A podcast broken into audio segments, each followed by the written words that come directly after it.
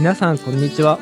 音楽で旅に出ようを運営しているジョーです。今回インタビュアーを一緒に務めさせていただく大橋です。旅するライナーノーツは北洋やヨーロッパなど異国の音楽を演奏しているミュージシャンから旅のお話を聞く番組です。今回のゲストはフィドル・ビオラ奏者の小松大さんに旅のお話を伺っていきます。小松大さんはフィドル・ビオラ奏者で音楽と人と場所をつなぐアーティスト愛知県立芸術大学音楽部卒業2004年にアイランド音楽と出会いパッド・オコナーら現地のプレイヤーからフィドルを学ぶ。大小松哲也山本で3枚の CD をリリースし、2019年にオードインクを設立。袋井市や成田市で開催されたアイルランドフェスティバルの制作。豊洲スタイルマーケットや岡崎トレッドゴールドマーケットをはじめ、多くの野外イベントの音楽プロデュースを行っておられますと。本日はよろしくお願いします。よろしくお願いします。えー、本日のインタビューは、第3と同じ愛知県在住のアイリッシュハープ奏者、大橋島さんと行っていきます。よろしくお願いします。島さん。お願いします。今日は、大小松哲也山本のセカンドアルバム、シャドウシルエットや旅のお話を伺っていきたいのですが、お二人はいつ頃から活動されているのでしょうか？はい。えーと、僕と山本哲也さんのデュオは、2016年から活動を始めました。出会った頃もその頃なのでしょうか？会ったのはもっとずっと前ですね。だい、いつだろう？おそらく、名古屋のアイリッシュのセッションで、多分2008年とか、そのあたりに会ったことはあっていると思います。二人のデュオの結成のきっかけとかってあったのでしょうか？そうですね。あの、お互い知り合いではあったんですね。で、同じ愛知県に住んでいることは住んでいて、知っていたんですけれども、僕は割とこう2000年代後半とか、まあ2010年代の前半とか、かなりこう、まあ伝統音楽の、まあ、セッションのこうを制作したりとか、アイルランド人のミュージシャンの、まあ、ツアーを作ったりとか、そういったことを主にやっていて、で、山本さんはアイリッシュ、スコティッシュの、まあ、ソロのアコースティックギターとしてライブ活動をしていたんですね。お互いの活動は結構別、まあ同じアイルランド音楽ではあるけれども違う内容のことをやっていたんですけれども、まあ何かのきっかけでちょっと一緒に演奏、多分演奏のお仕事を依頼していただいて、それでまあ二人でちょっと弾いてみようかというのがまあ本当に直接のきっかけですね。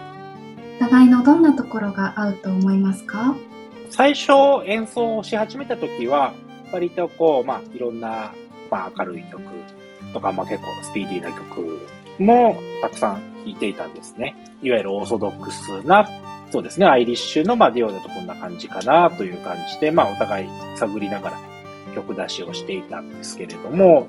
まあ、ある瞬間からお互い結構渋めな、ちょっとこう、なんか夕暮れとか、そういった曇り空とかそういったものが合うものが、やっぱすごい好きなんだなという感じがお互いキャッチボールができて、その瞬間からこうぐっと選曲とかがこう世界観をより出せるようになってきましたね。第3のブログでそのファーストアルバムはデュオを結成したばかりの時に作って、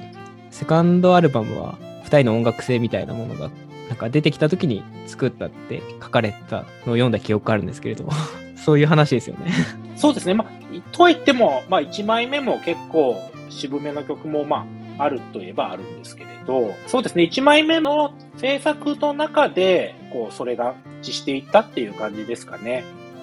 なんで1枚目イヤーズっていうタイトルかっていうと、すっごくこれシンプルな理由で、あまりブログに書いたりとかしてないんですけど、恥ずかしいので。ずっとタイトルが決まらなくて、あまりお互い色とかをそのまま出したりするタイトルがそんなに好きじゃないですね。僕たち二人は。アルバムのタイトルに。もうそのものズバリみたいなことをあまり書きたくなくて、そういう話はしてたんですけど、かといってじゃあ何にしようっていう感じの話になって、僕たち1枚目を収録したのが35歳ぐらいかな。多くのアーティアイリッシュの、まあ、同世代のアーティストってもうその頃アルバムもたくさんね、2枚、3枚、4枚ってたくさん出し、録音もしてる、発表してるミュージシャンが多い中で、僕たちはその時までアルバムを1枚も、2人とも別の活動でも作ってなかったので、もう、まず、まあ、結成してすぐなんだけど、とにかく1枚作らないと先進めないぞ、みたいなのが結構あって、それでまあ作ったんですよ。で、長く1枚目を作るまでお互い時間がかかったよねっていうのが実はあって、それがイヤーズっていうタイトルなんです。シャレなんすね。そうなんです。笑ってしまった。笑うとこですね、これはね。あまり話してないですけど。それかよ、みたいな。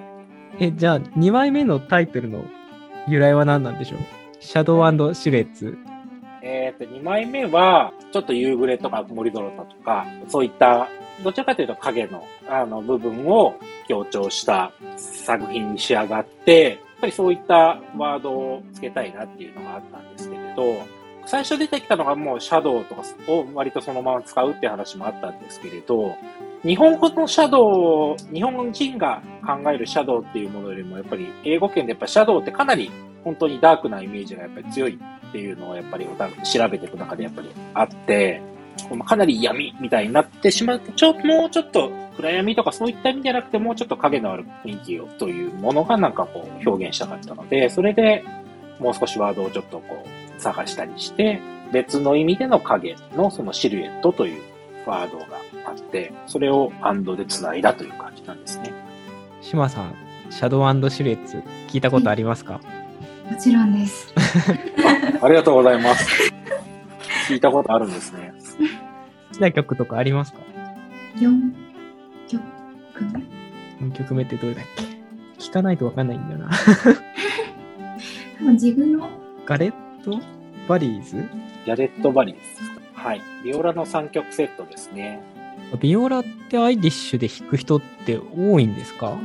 そうですね。ビオラはあまり多くはないですね。まあ、少しずつ増えてる印象はあって、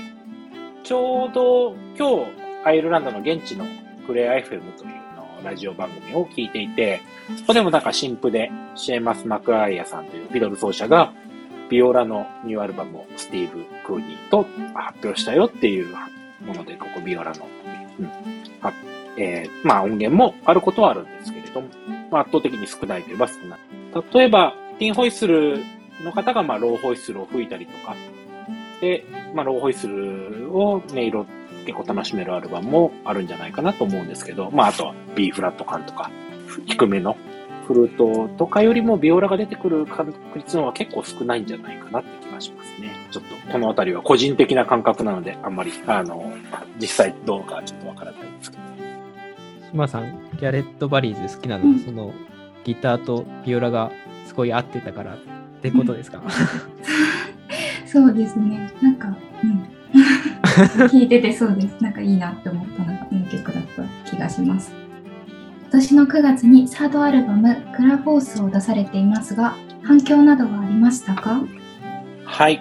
とても多くの方に楽しんでいただいて今回はそうですね電報寺スタジオというかなり広めの、まあ、ライブもやっている愛知県のスタジオで録音をさせていただいたんですけれども、かなりこう、スタジオって響きを基本的にはなくして、それで、まあ、後でリバーブをしっかりかけてっていうことの方がどちらかというと多いのかなというふうには思うんですけれども、グラフォスの録音は、あまりそういう感じではなくて、かなり、まあ、広い空間で、僕たち二人は、まあ、同時に演奏して、それを、まあ、練習をするという形で、いい音源が作れたなというふうに思っております。グラフォースとはどういう意味なのでしょうか？グラフォースっていうのはギリシア語でグラフォという言葉がもともとあって、これは記すとかそういったイメージがの言葉なんですね。いわゆるあの棒グラフとかそういう円グラフとかのそのグラフというのとも、まあ、同じタイプの言葉になるんじゃないかなと思っています。先ほどもシャドウシレッツの時にもお話をさせていただいたんですが、そのものズバリとをなんかこう表現をあんまりしたくなくて、自分の音楽はこのワードでくくってやるみたいな質感よりももう少しこうちょっと哲学っていうとちょっと言い過ぎになるかもしれないですけど、ちょっと抽象的な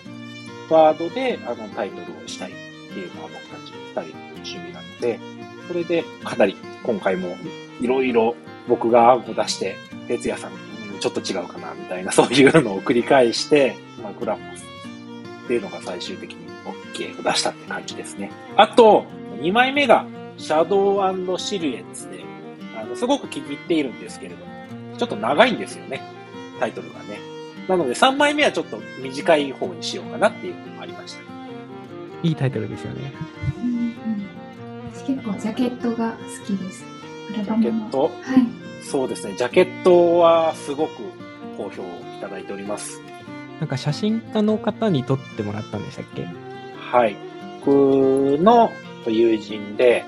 水野すみれさんという岐阜県に住んでいる写真を撮る方がいるんですけれども、彼女の写真が、僕はなんかすごく好きで、すごく淡い色調で、まあ、いわゆるあの、若い女性の方なんですけれども、彼女の写真を見てると、温かい、物悲しいんだけど、こう、温かい感じになるという気持ちになるというか、なんかいいなっていうのがずっとあって、それで、まあ、今回のジャケットをどうするかっていう時に、ちょっと色、まあ、僕のまた岐阜の別の友人、あの、話していて、どういう方針にしようかなということで相談していたときに、まあ僕が、まあ水野すみれさんの写真好きだったら彼女のものをやってみるっていうのが一番いいんじゃないのっていうのをちょっとアドバイスをいただいて、じゃあっていうことでもないですけど、なんかそこでこう自分もちょっと客観的に考えて、あ、そっか、ストンと落ちて、それで水野さんにお願いしました。いいお話ですね。今日、ね、12月の初旬なんですが、水野すみれさんが名古屋で個展を開いていて、ちょうど今日行ってきたんですよ。彼女の写真とか彼女の絵がね、たくさん飾ってあって、それで1枚彼女の写真購入させてもらって、今度オードウィークに置こうかなって思っています。どんな写真買ったんですか？これはまだ秘密です。ぜひ、オードウィークに見に来てください。なんかオードがちょうど出たんで、ちょっと絡めて聞きたいんですけど、そのオードもギリシャ語でしたよね。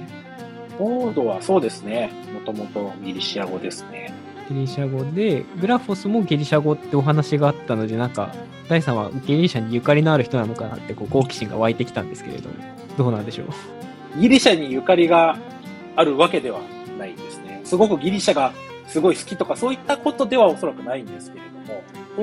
オードは全然ギリシャ語とも知らなくて、僕の大好きなシンガーソングライターの、まあ、曲のタイトルで、まあ、天使のコードっていう曲があって、その曲がめちゃめちゃ好きだったので、まあそこでなんかこうピンときて会社の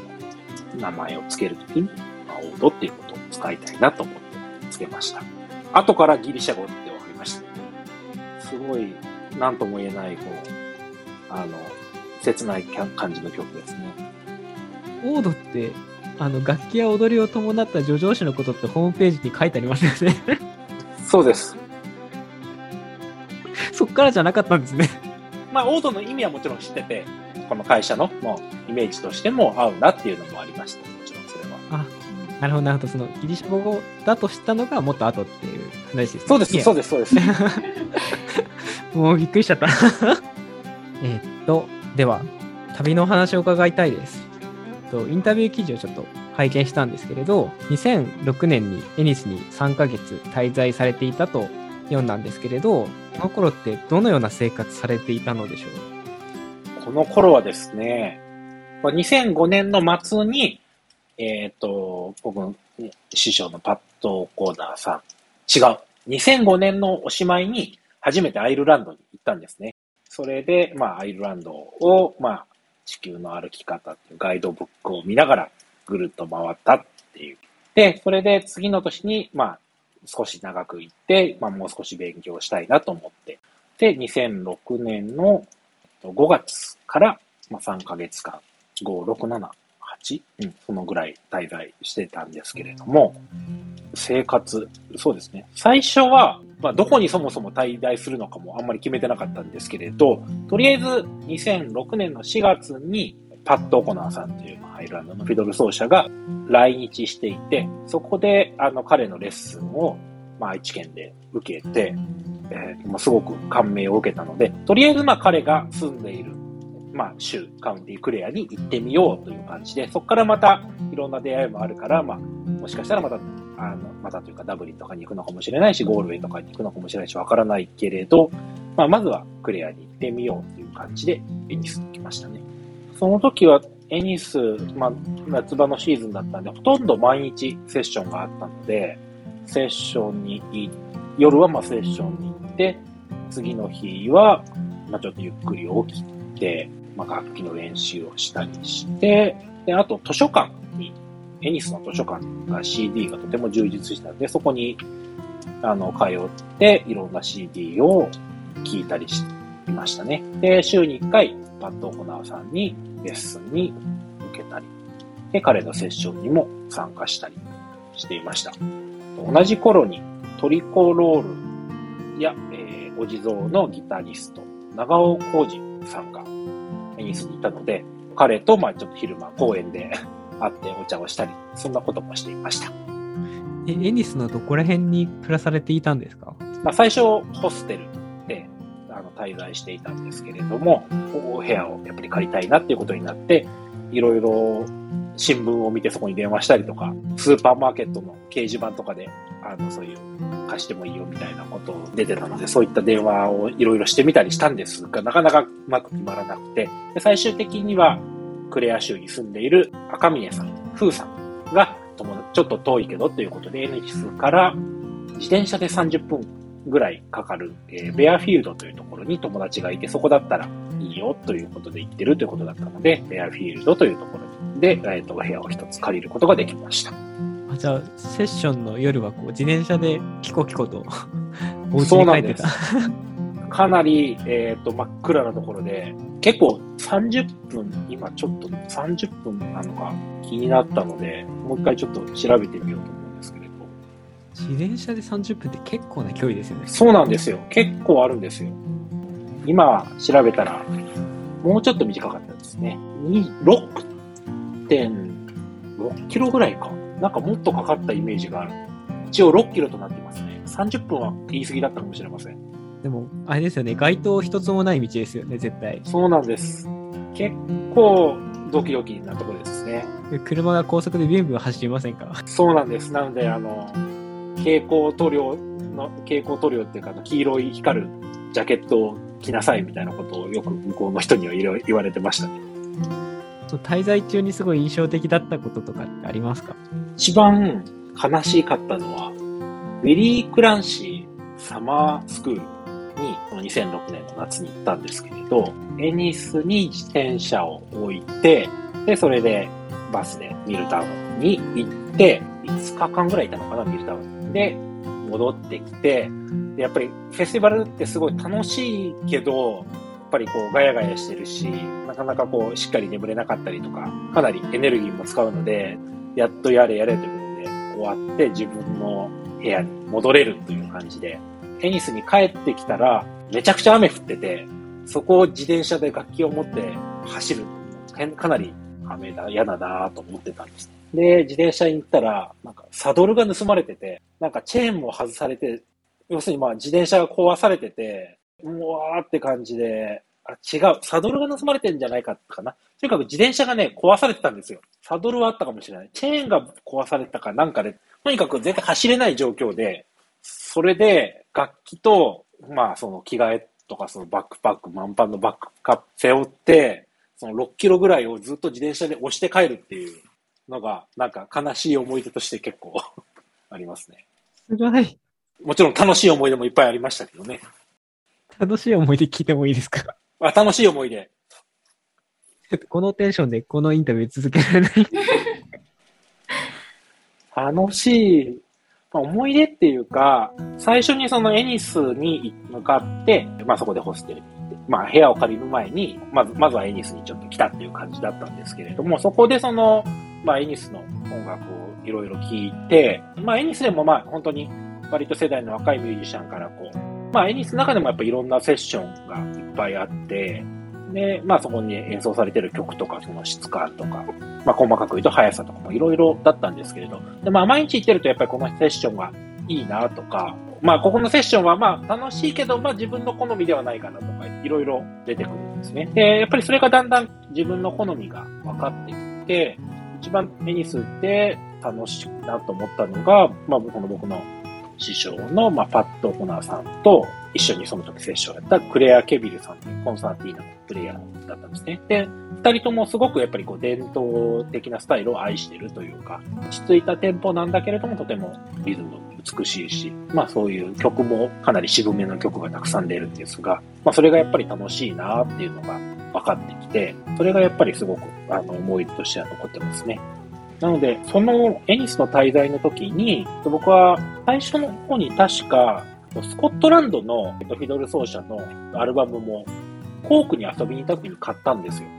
違うな。それは前の年か。前の年にコークで買ったスコッティッシュフィドルのアルバムがあって、アルスダー・フレーザーさんっていう人のアルバムなんですけど、まあそれが結構いいサウンド的にもすごく整ってていい感じで、でその彼のレッスンも受けてみたいなと思って、で、それがスコットランドのスカイ島で、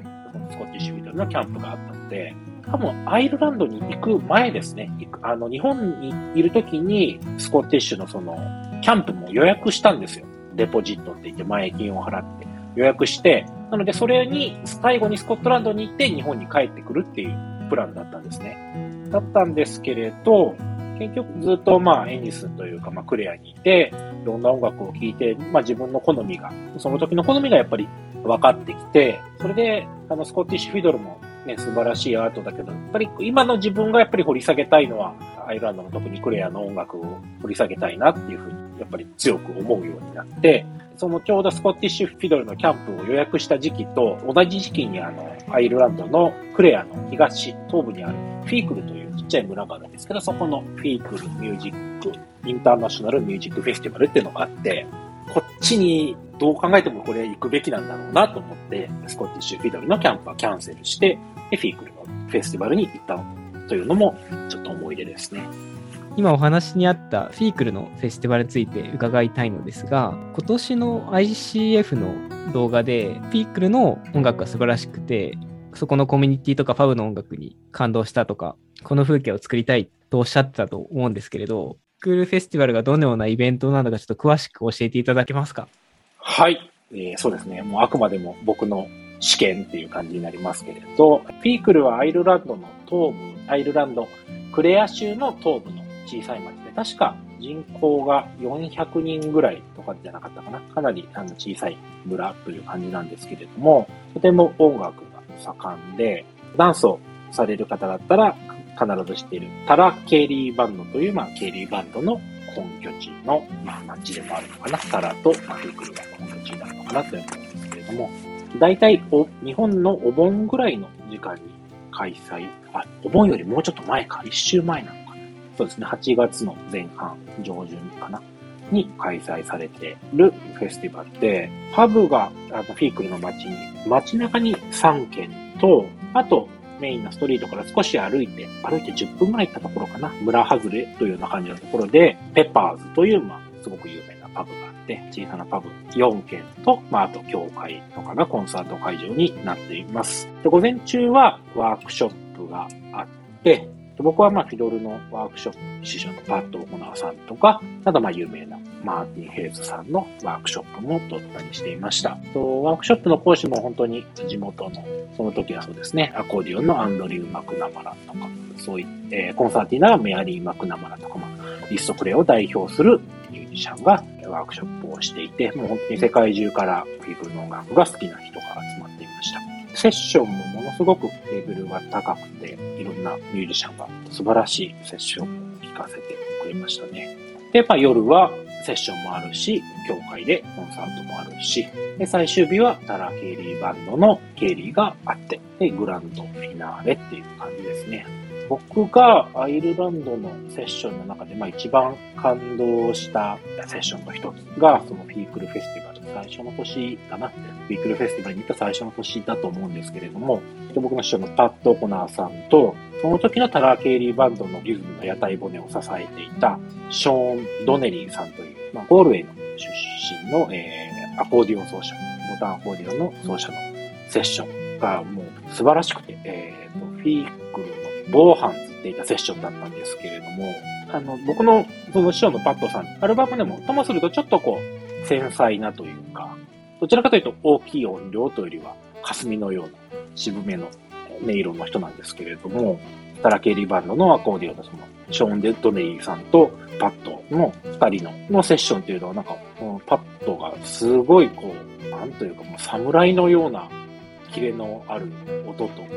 リズムと。もともと、まあいろんなセッションでももちろん彼の魅力はもうすごい知ってたんですけど、特にそのショーン・ドネリーさんとのそのセッションっていうのが、もうすごくて、もう装飾音とかもバリエーションとかもそういうのもまあ、もちろん素晴らしいですけども、何よりもやっぱりリズムというか、もうこう地を這うような、ものすごくダイナミックなリズムがあの、あって、一緒に何曲かも参加させてもらった時に、やっぱり、あ、これがアイルランドのリズムか、みたいな感じで、ずしっとこう、おへそのあたりにこう来るというか、それがすごく感動したと思います。えー、それってなんか YouTube で聞くことできるんですかね？お二人の。ないですね。ないないです。もう僕の心の中に、はい、あります。すごかったです。本当にすごかった。すごかったとしか言いようがないぐらいすごかった。そして、ショーン・ドネリーさんは確か、ちょっと何年前か忘れてしまったんですけど、数年前に亡くなられたので、彼の演奏は聴けないんですよね。YouTube で、ショーン・ドネリーさんと別のアコーディオンの誰かの誰だったかな？あ、ショーン・ドネリーとタラケリバンドの、今のまあリーダー、マーク・ドネランのお父さんの演奏、フランシー・ドネランの演奏との演奏が多分残っていますね。あ、そうですね。タラケリバンドのものは発見したので送ります。あ、ありがとうございます。この演奏は、ショーン・ドネリーさんとマーティン・ヘイズのお父さん、ピージョ・ヘイズとフランシー・ドネラン3人ですね。フィークルのフェスティバルって全部で何日間くらいあるんですか？何日間ぐらいあったかな ?4、5日あったのかな金、土、日ぐらいだ。木、金、土、日ぐらいかな。最後に僕が行ったピークルフェスティバルは多分2013年かそのあたりだった、14年ぐらいだったと思うんですけれど、フィナーレの日曜日に、まあ、タラキーリバンのケイリーがあって終わって、まあ、それでフェスティバルは終わりっていう感じなんですけれど、その後にその、その会場のペーパーズの前でみんな、まあ、飲んでて、それで、まあ、みんなめちゃめちゃ酔っ払ってて、有名なアコーディオンのシェーマス・ベグリーさんと、まあ、シンガーでもある、まあ、ベグリーファミリー、シェーマス・ベグリーさんが、パブの前でも酔っ払ってですね、車をぐるぐるぐる漫画みたいに運転して で、ぐるぐるぐるぐるして、みんなそれを見て笑って、で、今からクレアの反対側が、ケリーまで帰るって言ったのかな？なんかよくわかんないですけど、もう完全に酔っ払ってる状態で飲酒運転して帰るっていうね、そんな、これはちょっと使使わないでもいいかもしれないですけど。アイルランドのどんなところが好きですか？アイルランドのどんなところ、うん、まあ、音楽はもちろん、アイルランド音楽は好きなんですけれど、ななんていうのかな、こう、アイルランドってこう、もう一言では、すべての国がもちろんそうだとは思うんですけど、こうなんかこう、ルーズってわけでもないし、かといってきちっとしてるわけでもないし、なんか結構すごい真面目な、だとは思うんですけど、なんかこう、うまくいかないみたいな、なんかそういう 雰囲気がちょっとあるような感じがして、まあ落ち着くんですよね、なんかアイルランドにいると。なまあもちろん天気とかも曇りがやっぱ多くて、そういうのもやっぱり好きだし、僕はあのー、日本海側に行くと特に冬とかでどんよりしてて、そういった時に日本海側に行くのがすごく好きで、暗いところが好きなんですね。暗いっていうか、なんか寂しい感じのところが。なので、すごくアイルランドとかそういう意味では居心地がいいですね。あじゃあ曇りの日とかむしろ好きってことなんですね。そうです。ずっと晴れだとなんか、なんか自分のターンじゃないなみたいな、ちょっと疲れちゃうみたいな。夏とかはダメですね、日本では。ダメなんですか？ダメですね、なんか。いなくてもいいのかなって思っちゃいます。いや、いてください。ちょっと遡っちゃうんですけれど、エニスとかフィークルにその滞在されてた頃って、アイルランド音楽の子としてまだ1年目くらいの頃ですよね。そうですね。その頃でその、なんでしょう。まあ、大さん、音楽、楽器うまいので、ちょっと失礼に当たらないといいんですけど、その、セッションとかに参加できたんですか？まだ1年くらいの頃で。そうですね。なので、えー、っと、最初やっぱり2006年その行ったばかりの頃っていうのは全然曲とかも知らないし、まあ参加す、一応楽器は持って行ったんですけれど、3時間のセッションの中で、もう知ってる曲が2曲とか、そのくらいの時もいっぱいありましたね。で、そこでまあセッションで録音をさせてもらって、次の日にまあ家で、部屋で聴いて、それを音源をまあ楽譜に作ったり、覚えたりして、少しずつ、まあ、レパートリーというのかな、曲目を増やして、で、次の週の同じ、まあ、パッケのセッションに行った時に、あ、これちょっと一曲わかる曲増えたとか、そんな感じでしたね。まあ、すべてのアイリッシュミュージックやる方がそうだと思うんですけれども、そんな感じです。でもやっぱ聴いてるのもめちゃめちゃやっぱ楽しかったし、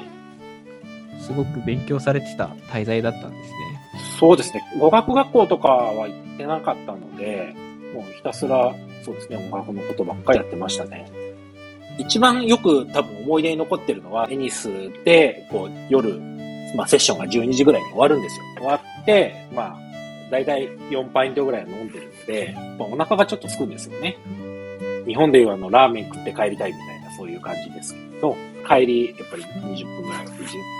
30分、なんか自転車を漕いでいくのにあたって、お腹が空いてるので、そのエニスの街中でちょうど帰り道にあった、エンゾーっていうファストフードの、まあ、チップスとか出してるところがあって、で、そこで紙袋にチップスがガサッと入ったものを買って、モルトビネガーをガーッとかけて、それを自転車のカゴに入れて、かじりながら自転車を漕いで帰るっていうのをよくやってたんですよね。なんか結構そ、それが思い出の味な感じにありますね。かっこいいですね、なんか。え、かっこいいですかね？あれが、かっこいいかなわかんないけど。え、そのファーストフードの店って深夜にやってたんですか？そこだけやってましたね。今もやってんのかな ?1 時とかですよね。やっぱ、あ、今もあるみたいですね、ちゃんと。パーネルストリートで多分、ジャンクな感じでいいですね。えエニスでそんな時間にやってる店がパブの他あるっていうのがなかなか信じがたい。そう、なんか、だってその、スーパーマックスとかいわゆるあの、ママックドナルド的な、ああいうのとかは多分やってなかったんですけど、演奏はやってた。なんでだろう考えてみたら。うん、まあやってるとこはやってるっていうか。営業終了今23時ってなってますね。金土日は0時。Google マップによると。まだああるってことが分かってちょっと嬉しかったですね。アイルランド以外の国のお話も聞きたいんですけれど、イタリアに2週間くらい滞在されたことがあると聞いたんですけれど、どちらへ行かれたのでしょうか？イタリアは、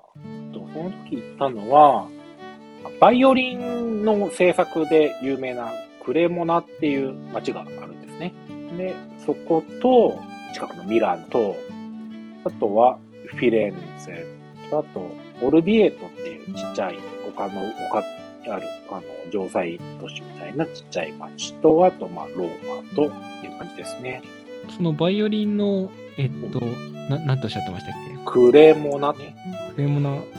バイオリンを見に行かれたんですか？まあなんか、バイオリンの、まあ、ストラディバリウスっていう有名な名機のストラディバリとか、まあガルネリとかが、まあ、いた街なので、今でもバイオリンの街として、まあ世界中で知られているんですけれど、別にまあバイオリン作りのそういう工房を訪ねたいっていうわけでもなく、あんまりバイオリンの思い出は全然ないんですよ。それよりもなんかクレモナの、なんか広場で、ちっちゃい庁舎がある広場で、みんながなんか夕方3時半とか4時ぐらいからみんな、なんかのんびりワインとか飲んでて、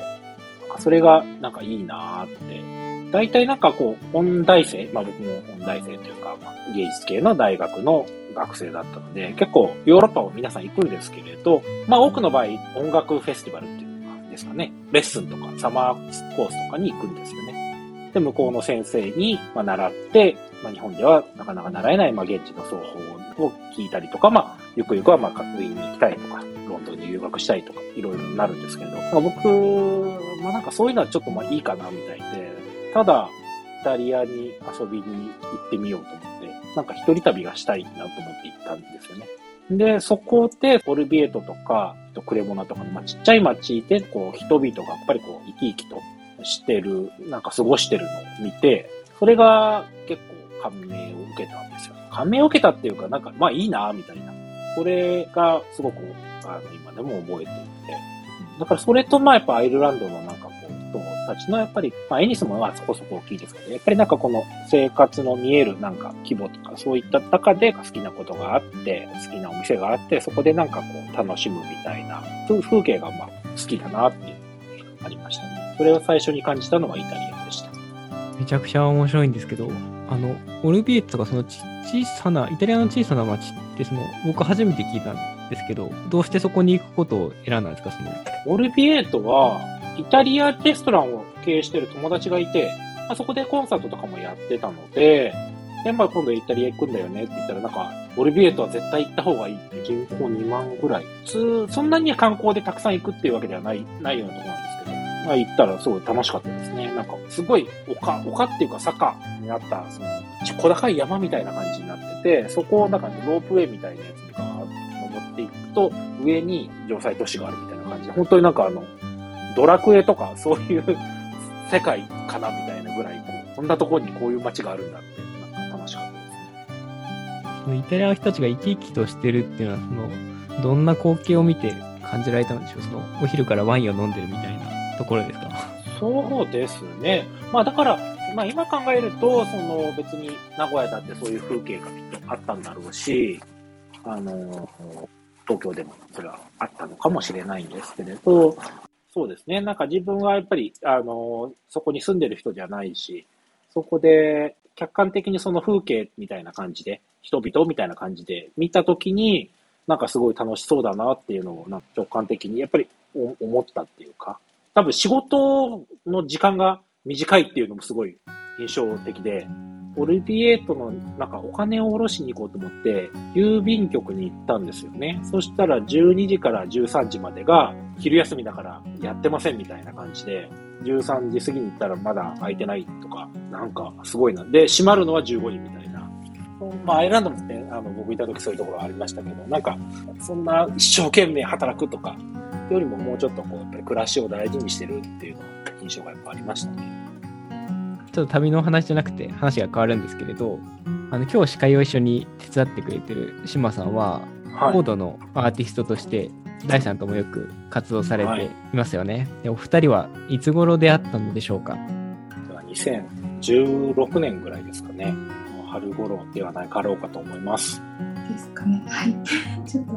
私がでも大さん多分初めて会ったのはもっと前だと思うんですけど、大さんのライブに多分行ってて。マジですか？はい。その話って初めて今聞いたのかな？結構前だと思います。本当に。長屋伊佐さんと服部さんと。ああの時に多分行ってる。オブソルトさんで。あ、はい、あ、そっかそっか、そう、なんか、出たね、そういえば。はい。しまちゃんの先生と一緒にライブをやったことがありましたね。うん。そこが初めて。その時。その時は初めて、初めて。中学生ぐらいだったと思うんですけどね。そうですね、私が多分それぐらいだったかな。その頃のことって覚えてます？島さん。え第3はまずその知らなくて私は、うん、あの先生が、ま出るっていうので行ったライブだったのでそんなに知らずにいてであとなんか伊佐さんから小松第3は近くに住んでるよみたいな私の家の近くに住んでるよっていうのを聞いてへえっていうのを思ってどこら辺なんだろうなってすごい思ってそれでなんかいつもよく学校帰りとかに通る道とかでなんかバイオリンのマーク貼ってあるところでつもなんか流れてるなって思ったら大さんのお家がそこだったっていうのが びっくりそうでしたね。はい。確かに。バイオリンのマークがお家に貼ってあるんですか？なんか窓に貼ってあったんですよ前。今は分かんないんですそう、うちのじ昔は、えっ、ー、と、自宅でバイオリン教室をやっていたので、それで、まあ、看板までは行ってなかったんですけど、まあ、そこでバイオリン教室あるよみたいな感じで、あの、まあ、通り沿いの大きい窓があるお家なので、マンションなんですけど、そこにバイオリンのマークをやって、まあ、窓全開で弾いたりはないんですけど、まあ、うっすらと外に音が聞こえるかなっていう時もあるかなって感じでしたね。え、それで2016年でしたか？そのはい。お会いしたっていうのは、次はどのタイミングだったんでしょう？そうですね。多分、島さんがどこかで弾いてるみたいな感じの情報とかがちょっと上がったぐらいな感じですかね。多分カレドニアさんとか。がそうそういう方がいらっしゃるんだなっていう感じで、まあ、最初にどこで会ったんだろうかね。えー、あのシャムロックですか？シャムロックですかね。もう合ってるのかな、かちょっと。ナイさんのご自宅に行った覚えもあるんですけど、それがああ、そうでしたね。前だったか後だったかが。そうですね。そう、僕も、でそのあたりから、ここ、なんか、野外のマルシェとか、そういういろんな演奏の現場の、まあ、話とかがちょっときたして、共演者さんがもうちょっと増えるといいなっていうのは思ってた時期ではあったんですよね。だから、ハープの人がいるんだ、みたいな感じで、それでちょっとコンタクトを取ってみたみたいな感じですね。で、あって、で、その後、2016年に僕はあの ICF、東京の ICF で講師として行ったんで、その時に島津さんも来てたんですけど、僕はなんかそのことを忘れていて、すごい、え、誰でしたっけ？みたいなリアクションになっちゃって、すいません、みたいな感じですね。ちょっと気まずかった。今、だいぶ気まずかったですね、僕はね。お互い気まずいっていうか、え？みたいな感じあれ？みたいな。で、悲しい思い出うですね。ん、そうです。えーでも、ジョーさんとダンスを覚え踊った覚えもあります。ICF で。いややっぱりその年ですよね。はい。すごい教えてもらって、わ全然くれないのに。恥ずかしい。僕、第3のワークショップ確か受けてましたよ。ホームパイプやったマジ、マジですか？もう全然記憶がないですね。思い出して。オードがどんな会社か教えていただいてもいいでしょうか？王道は、どんな会社か。え、一言で、音楽のある暮らしを作る会社でございます。ちょっと笑っちゃったよ。ごめんなさい。ホームページでちょっと読んだことちょっとあの読み上げるんですけれど、社名であるオードとは楽器を、楽器や踊りを伴った叙情詩のこと。オードは音楽のある風景を作ります。リラックスできる公園で、音楽と食事を楽しむカフェで、感動と熱狂が交差する劇場で、暮らしの中で生まれた音楽をアートの一番近くにお届けしますと。書かれてて、はいすごい素敵な文章だなってありがとうございます。思ったんですけど、これは第3が考えられたんですか？これは僕が、この7行ぐらいの文章ですが、すっごい考えてありますね、これはね。はい、すごくやっぱり考えました。なんかこう、本当にわかりやすく言ってしまえば、ね、コードインクってその、まあ、レッスンをししたり、アーティストさんをまあ、まあ、自分も含めて派遣したりっていうような感じの音楽事務所ではあったりはするんですけれど、まあ、やってることといえばそういう音楽教室だったり、音楽事務所になるのかもしれないけど、やっぱりなんかそういった言葉でやっぱりあんまりこう自分のやってることをなんか表現はあんまりしたくないなっていうのはやっぱりすごくあって、やっぱりこの音楽の持ってる性質とか、その、いろんな、そうですね、もう野外も含めていろんなところでこう、これから日本でもっと愛されるように、知ってもらえるようにっていうのがあったので、やっぱりその生活の中でそのアイランドの人たちが楽しんでいるっていう空気感を、やっぱりこうそのまま、あの、音楽のジャンルとしてもやっぱり伝えれる、うん、表現をやっぱりしたいなと思って、音楽のある風景を作るっていうことを書いていますね。オードっていう会社を作ろうと思ったきっかけとかってあったんですか？と会社設立が2019年の5月なんですけれど、2017年とか、その頃から少しずつこういう会社でメインのビジュアルとして使っているような、こう野外のイベントのお話とかがやっぱり増えてきて、まあ最初は自分が出演するとかそういった感じだったんですけど、だんだん丸一日このイベントがあって、そこで音楽をいろんなアーティストが演奏しているっていうまあ、そこの、まあ、制作の仕事を依頼されたりっていうことが多くなって、ちょっとこれは、まあ、自分の小松大という人が、まあ、そういう仕事もやってるというよりは、もう少し、こういうプロジェクトでやってるよっていうことが必要だなと思い始めたのが2018年で、制作してるイベントとかを結局 SNS とかでシェアするときに、大きいイベントなんだけど自分のアカウントだけで紹介するとか、そういう風なことが結構起きちゃって、それがやっぱりすごく違和感があって、それでもう少しこう、まあ、例えばお店とかね、そういったイメージだったらいいのかもなと思ったんだけど、お店ではないし、と思って、最初、3月頃にオードっていうの好きなアーティストのところから、だまあその、最初はね、グループ、グループ名っていうかユニットじゃないですけど、そういうプロジェクトの名前だったんですよ、ただ。でも、その後も1ヶ月ぐらいでいただいてるお仕事の関係とかもあって、やっぱり法人化をした方が、やっぱり今後伸びていくっていうイメージがあったので、かなり勇気がいる決断でしたけど、会社にしようと思って、法人化をしたって感じですね。昨年の8月に、アスケ夏の音という、愛知県豊田市アスケ町っていう町で、あの映像制作と音楽ライブをされていたと思うんですけれど、その時印象的だったこととか、あるいは今年もライブされたと思うんですけれど、なんかライブの思い出とかあったら教えてください。はい、あの時は、まあ、すごく、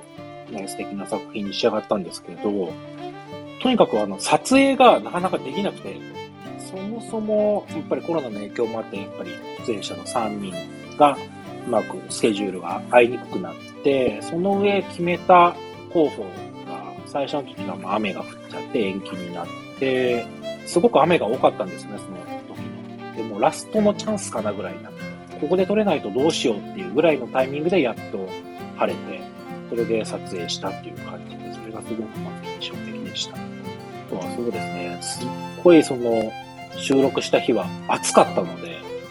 暑い中でかなり強行軍でいろんなところで撮影をして、僕もそういった今回のようなミュージックビデオ的なものそんなに経験がなかったので、でもうちょっとこう、3箇所ぐらいで撮って、こう、いい感じで組み上がるのかなと思ったら、本当にいろんな箇所、あのいろんな場所、あスケを、スケ中のいろんな場所を点々として、ここでも数カット、ここでも数カットっていう感じで、出来上がりを見るともう、あ、なるほどっていう感じだったんですけど、この時はもう、こんなたくさんいろんなところで撮るんだみたいな印象の方が強くて、島さんもかなり体力的に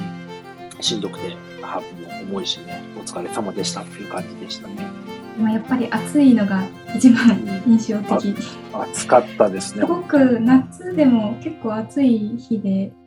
撮影しててもやっぱ暑いなっていうのがそうですよね。あって、本当にお昼休憩がすごいもう天国のように感じました。うん、あの川のシーンは涼しくないですか？島さんが川に入って。そうです、そうです。あれは涼しかったと思います。あれはね、僕はいらないって言われて、映らないでほしい、映っちゃダメだよっていうカメラマンさんから言われて入りませんでした。川には。じゃあ足は進めてないんですね。あれって撮影って何時からやってたんですか、朝は。あれ朝多分8時とか、その、すごい早かったと思います。早い。やっぱり光はね、午前中の方が綺麗なんですよね、基本的に。映像を撮るとかに、特に屋外のものは。うん。屋外のアーティスト写真とかでも結構、あの、本当にすっごい日の出ぐらいの時に撮ったりするってこともね、聞くので、朝の方がやっぱ光が綺麗みたいですね。朝8時に集まって何箇所くらい巡ったんですか？何箇所も、どうでしょうね、島さん。え、10箇所ぐらい？もうそんなに行ってないか。でもそれぐらい。そんくらいあると思います。午前7箇所、午後3箇所とかそんな感じですかね。夜までね、あったんですよ、基本。あ、夜まで？え、夕方までじゃなくて夜まで？日没がね、結構遅いんですよね。で、日没にならないと結局タンコロリンの明かりが取れないので、最後が多分7時とか、7時、終わったのが7時半ぐらいじゃないかな。えー、じゃあ1日がかりでですね。そうです。でも、いい映像になりましたね。マスケで、ああいう動画とか撮れたらすごくいいよねっていうのは、僕の中ではずっとイメージはあったんですけれど、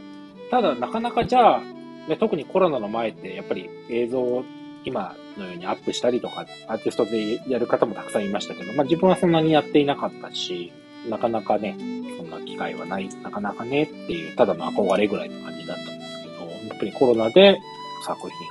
を残せたっていうのは、まあ大きかったですね。映像の公開かなちょっと撮影の終わったとかって忘れちゃったんですけど、終わった後に大さんが書かれてた、その、まあ、どういった経緯でこの映像を作ったかっていう文章読んだんですけど、アスケの風景の柔らかさをこう表現したかったとか、なんか柔らかに人を包む闇みたいなのを伝えたかったみたいな書かれてて、柔らかに人を包む闇って何だろうって思ったんですけど、映像見ろって話だと思うんですけどね。どんなことを感じられてるのかなって聞いてみたくて。そうですね、こう僕のまあ多分性格的にもある、まあそもそもちょっとだいぶその直接の質問の答えじゃないのかもしれないですけれども、僕、まあ、一応まあ音楽家という職業をやっていて、なんかあんまり自分をすっごい注目してほしいみたいな感覚が、まあ、ある時ももちろんあるし、でもなない時はすごいないというか、結構距離感が、その、理解してるっていう意味ではそのすごい高いところから俯瞰してるっていう意味ではないんですけれど、あの、アスケ夏の音とかっていうのも、タイトルに、そのアイルランドを演奏、アイルランド音楽を演奏する、まあ、アーティストっていうのがメインに入れたくなかったんですすっごく感覚としてあって。まあ、やってることはもちろんアイルランドの音楽を、まあ、僕たちアーティストが、まあ、映っていて、それを、まあ、アスケを舞台にやっていることであることは間違いないんですけれど、まあ、自分たちが主役で聴いてくれみたいな感じの感覚がすごく薄いというか、あんまりそうしたくないっていうのがすごくあって、主役はなんか街っていうか、うん、その風景とか、そういう、もうちょっとそういったものが、あの、主であるべきだなと思う。それを前提でなんか、音楽とかは自分たちの弾いてるものとかを入れたいっていうのがすごくあったので、まあそれで、なんか文章とかも自分たちの音楽をぐっと聴いてくださいというよりも、ちょっとそういう柔らかな闇とか、そういったものを対応しちゃうんでしょうね、性格的に。最初のシーンとか、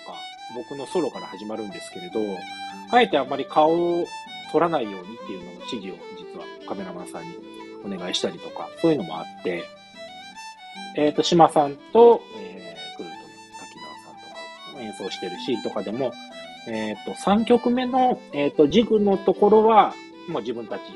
演奏者が主だよっていうシーンなんですけれど、それまでの2曲、1曲目、2曲目までは、僕たちの顔があんまりはっきりとしっかり映るっていうよりはもう風景の中に演奏者もいるみたいな、そういう風な、えっ、ー、と、編集に、編集とか撮影にしてます、あれは。もともとのそのやってるタンコロリンのユースズミって、まあ、島さんもね、何度か一緒に出演したイベントに来ると多分すごくわかるんですけれど、演奏が主じゃないんですよね。ライブを聴いてほしいっていうよりも、本当に主役はもうタンコロリンとアスケの街で、そこに演奏もいい感じであるよねっていうのが、あのイベントのいいところなので、それをやっぱり崩したくないっていうか、それがすごくあって、いろんなミュージシャンとか地元のお囃子とかをやってる人たちもすごく大事にしてるイベントだったので、それを自分たちのものにして、いい映像作品で、まあちょっとプロモーティブな感じになっちゃったっていうゴールには絶対になりたくないっていうのがあって、モタンコロニーを好きな人たちが、まあみんな見ても、うん、ああ、そっか、今年はこうだったよねっていうか、まあでも、アスケの風景、やっぱいいよねっていう感想に、やっぱりなってほしい、なってほしかったっていうか、まあそうあるべきだよなっていうのはあったので、っていう感じ。タンコロリンのユースズミ、夏に何度かあるんですよね。その1日だけじゃない。で、第3と島さんはライブに毎週とか何度か行かれて、2回ぐらい、そうですね、ひと夏に行ったりしてましたね。で、島さんライブ行ってて、あ、アスケに行ったのはそのライブをきっかけで初めてですか？島さんは。いや、初めて行ったのは多分、あそこ、コーラン系っていう木で、もみじとかに紅葉が有名なので初めて行ったのはそれを見に行ったのがきっかけで夏のイベントはでも知らなくてハンコロリンがやってるってことは知らなくて新海さんがその出演されてたりするのを聞いたりとか、まあ、出演するってことになって初めてハンコロリンというイベントを知りました。そんなに地元でもね知ってる人知る人ぞ知るというかそんなイベントですね行ってみてどうでしたか島さん？えでもとってもいいんですよ雰囲気が。へえ。なんかあの街並みとね暗くなっていてタンコロリンがすごく綺麗な感じであって本当にあの風景がすごいいつも素敵だなって毎年見て思います。行きたくなってきた。島さんの今のね Facebook のプロフィール写真とかがこれ多分3年ぐらい前のですかねあの夕暮れの。なんていうんだっけ？マジックアワーあ、そうそうそうそう。あれ、あの写真いいですよね。いいですね。そっか。プロフ写真にするくらい好きってことですね。そうですね、すごい気に入ってます。まあ、オードのライブとかイベント作りでこう大事にされていることとかってありますか？まあ、野外のこうマルシェとかのイベントがやっぱり多めではあって、そういった時は、もちろん演奏も楽しんでほしいけれども、やっぱり絶対の雰囲気ね、出店者さんとか、そこに来るお客さんとか、いろいろあって空気感が作られるので、例えば音量とかも、やっぱりマルシェってお店それぞれの出店者さんとお客さんがお話をしながら、で、心地よく響いてる大きさとかってやっぱいあって、そこをやっぱり作るっていうのもかなり気にしてますね。あと、自分たちでステージを組んだりとか、少し装飾的なガーランドとかを持ってったりすることもやっぱりあって、あの、ドインクドが受けているお仕事でのイベントの時以外はあんまりそういうことを体験することはないと思うので、でも確実にやっぱりそこに、例えば、あの、あまり雰囲気のいいとは言えないパイプスがボンって置いてあるのと、木製のいい感じのデザインのもの、椅子が置いてあるのとね、やっぱり全然違うので、そういったことはやっぱり、ね、できる現場である、できる限りのものを使って、まあ、空気を作りたいなっていうのは僕はありますね。島さんはどうでしょうか？ああでもそれは確かに先ほど大さんが言われていたなんかこう雰囲気みたいなのはすごい重要だなっていうか、やっぱ見た目ってなんか重要ですしそういう椅子とかも結構いつもねもうちょっといいのないかなって探したりとかするのはよくあるなと思ってそうですね、うん、これは別にそのマルシェとかのイベントだけじゃなくてやっぱりカフェのライブとかライブハウスとかでも多分同じこと。要するに照明さんがどういう照明を作るかっていうのと一緒だし、音響さんがどういう音を作るかっていう、しっかり、うん、空間をしっかり作るっていうのは、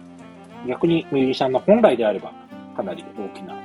あの仕事でもあるかなって思います。今後の展望とか、